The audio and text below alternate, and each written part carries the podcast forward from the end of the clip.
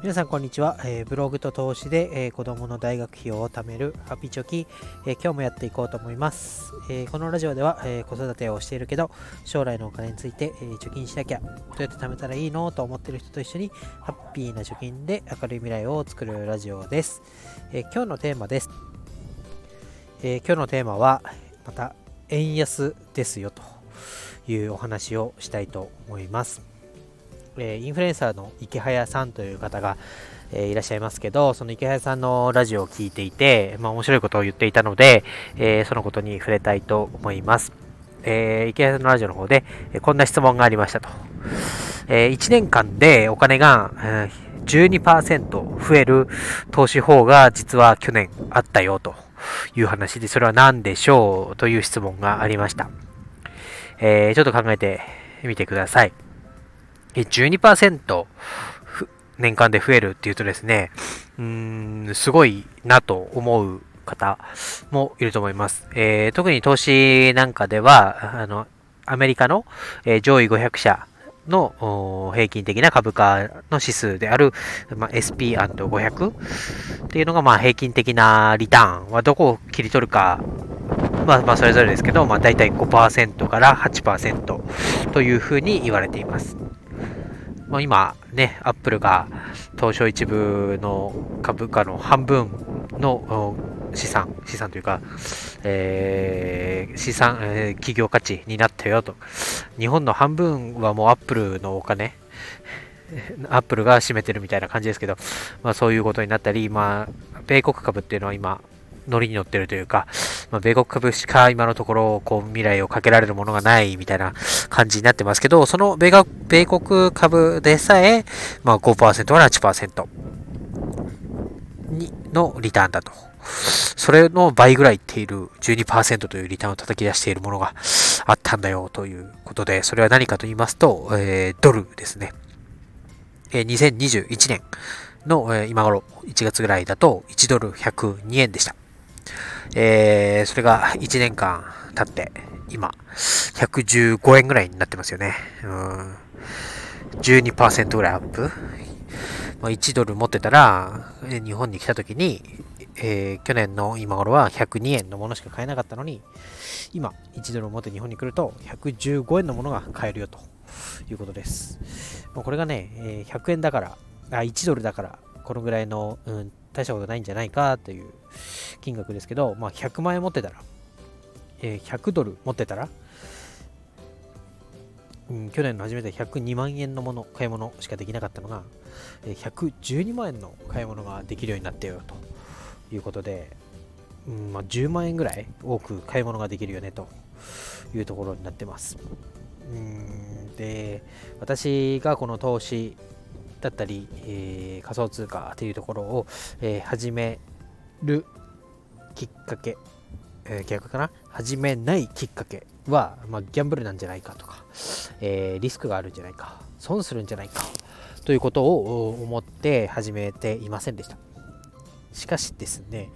この数字を見ている限り、まあ、将来のことは分かりませんけど今現状で言うと、えー、日本の銀行に、えー、貯金をしているだけだとこのどんどんですね日本円の価値っていうのがドルに対しては下がっていっていますので逆にギャンブルなんじゃないかというような、えー、感じにも思えてきます。だから私が、まあ、アメリカ人であれば今日本に来たいですよね。去年より10万円多く買い物ができると。100万円分買い物をしようと思ってたら。そしたら行きたいですよね。おそらく今はどうかわかんないですけど成田ニューヨーク間だったら片道分浮くみたいな感じじゃないですかね。12万円ぐらいあったら。確か往復で20万とか30万ぐらいだったと思うんで片道ただで来れちゃいますよみたいな感覚ですよね。うん。でよく牛丼の例えしますけど、まあ、牛丼吉野家もすき家も値上がりしてますよと。で牛丼だってね、えー、まず牛肉は完全にアメリカなりオーストラリアなり、えー、海外から来てますよと。で、えー、その牛肉を運ぶガソリンお米を運ぶガソリンこれも海外から来てますよ。そうなると、まあ、必然と、えー、物の値段、牛丼の1杯の値段が高くなっちゃいますよね。うん、で、この食品の関連のことを言ってますけど、えー、食品も今、マヨネーズが上がったり、油が上がったり、えー、ミスタードーナツが上がったり、えー、いろんなものが値上がりしてます。えさらには、え今日ですかね、えティッシュなんかを作ってる王子製紙でしたかね、もうティッシュの値段も上がるよと。もういろんなものが、えー、ちょっとずつちょっとずつ上がったり、値段が上がったり、値段は同じでも、うんちょっとずつちょっとずつちっちゃくなっていったり とかして、結果値上がりしてるみたいなことになってますよね。で、えー、今、岸田さんは、えー、1人当たりの給料を上げろと、上げたら法人税を安くしてあげるよなんて言ってますけど、おそらく今、まさにこう、上げろと言われているところで働いている一サラリーマンとしては上がる気配は全く感じられないということで、うーんってなると、やっぱりこう、必然と持っているお金が減っちゃう、増え、入ってくるお金が増えない。ってなると置いておくだけで増える、えー、可能性がある、まあ、アメリカ株だったりドルっていうところにやっぱり変えていかないといくらこう子供のためにお金を貯めましょう、えー、15年かけて500万円貯めましょう。って言ってますけど日本円で貯めてるつもりになっているだけで実はこう価値は目減りしていっているんじゃないかと。さっきの100万円持ってたら1ドル、100万円分のドルを今年の初めあ去年の初めに持ってたら10万円今になったら増えているよみたいなところですけど、まあ、日本円で持ってたら同じ100万円かもしれませんけどドルで持ってたら10万円増えていると。だったら、えー、ここから15年かけて何かをやるってなった時には、うん、日本円じゃないものに一旦変えておいてで日本円で働いて日本円で稼いでそれを日本円じゃないものに変えておいてでいざ必要となった時に、えー、まあ、ドルだったり、えー、米国株だったりインデックスの株だったり、えー、ビットコインだったり、えそういうものから、え換金をして日本円に変えちゃってすぐ必要なものに払う。というようなサイクルを回していかないとちょっとこうただでさえ稼ぐのが難しい給料が上がらないって言っているところにさらにこう日本の円の価値が下がるってなるとうんどうだろう必死にこうなんだろうなあのよくありますよね。ハムスターの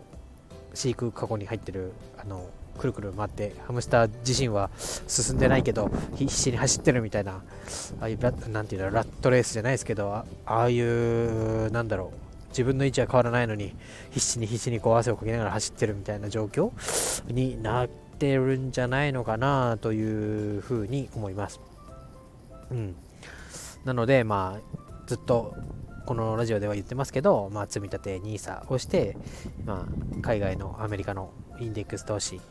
または全世界の、えー、指数に、えー、ベットしておいてで、えー、その分の、え利益にかかる税金は、えー、国の制度でなしにしましょうとか、えー、ジュニア NISA80 万円分やってます。あ1年でかけられるので、えー、そこに投資をして、え長く長くお金に、え稼いでもらおうだったり、え最近はまあビットコインという、まあ、法定通貨じゃないもの新しく出ていた仮想通貨というものに、えー、バーベットして、えリスクを分散させましょうって言っている、まあ、ちょっとポジショントークに聞こえるかもしれませんけど、えー、そういうのにかけておくのも、まあ、一個の手段なんじゃないかなと思います。で、さらに言うと、まあ、そのビットコインとか、えー、仮想通貨関連で言いますと、まあ、昨日も話しましたけど、うん昨日かな、一昨日か話しましたけど、まあ、自分で、えー、お金を使ってビットコインを買いたくないという人にはですね、えビットフライヤーという仮想通貨の取引所から、えビットフライヤーカードというクレジットカードが、え出されました。えそれは、え例えば楽天カードを使って使ったお金100円で1ポイント分をえー、楽天ポイントとしてもらっていた、えー、ものがですね、えー、なんとビットコインで、えー、1%なり、え、2%の還元でビットコインがもらえると。普通のお買い物をそのビットフライヤーカードというものを使うだけで、えー、ビットコインがどんどん溜まっていくという仕組みのカードが出まして私も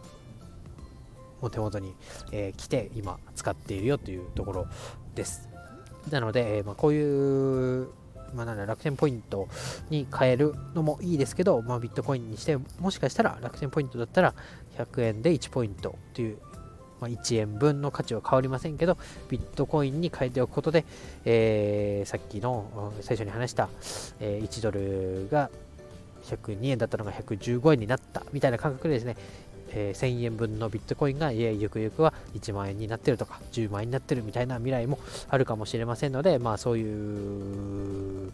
可能性に今かけるというか、まあ、そっちの方が、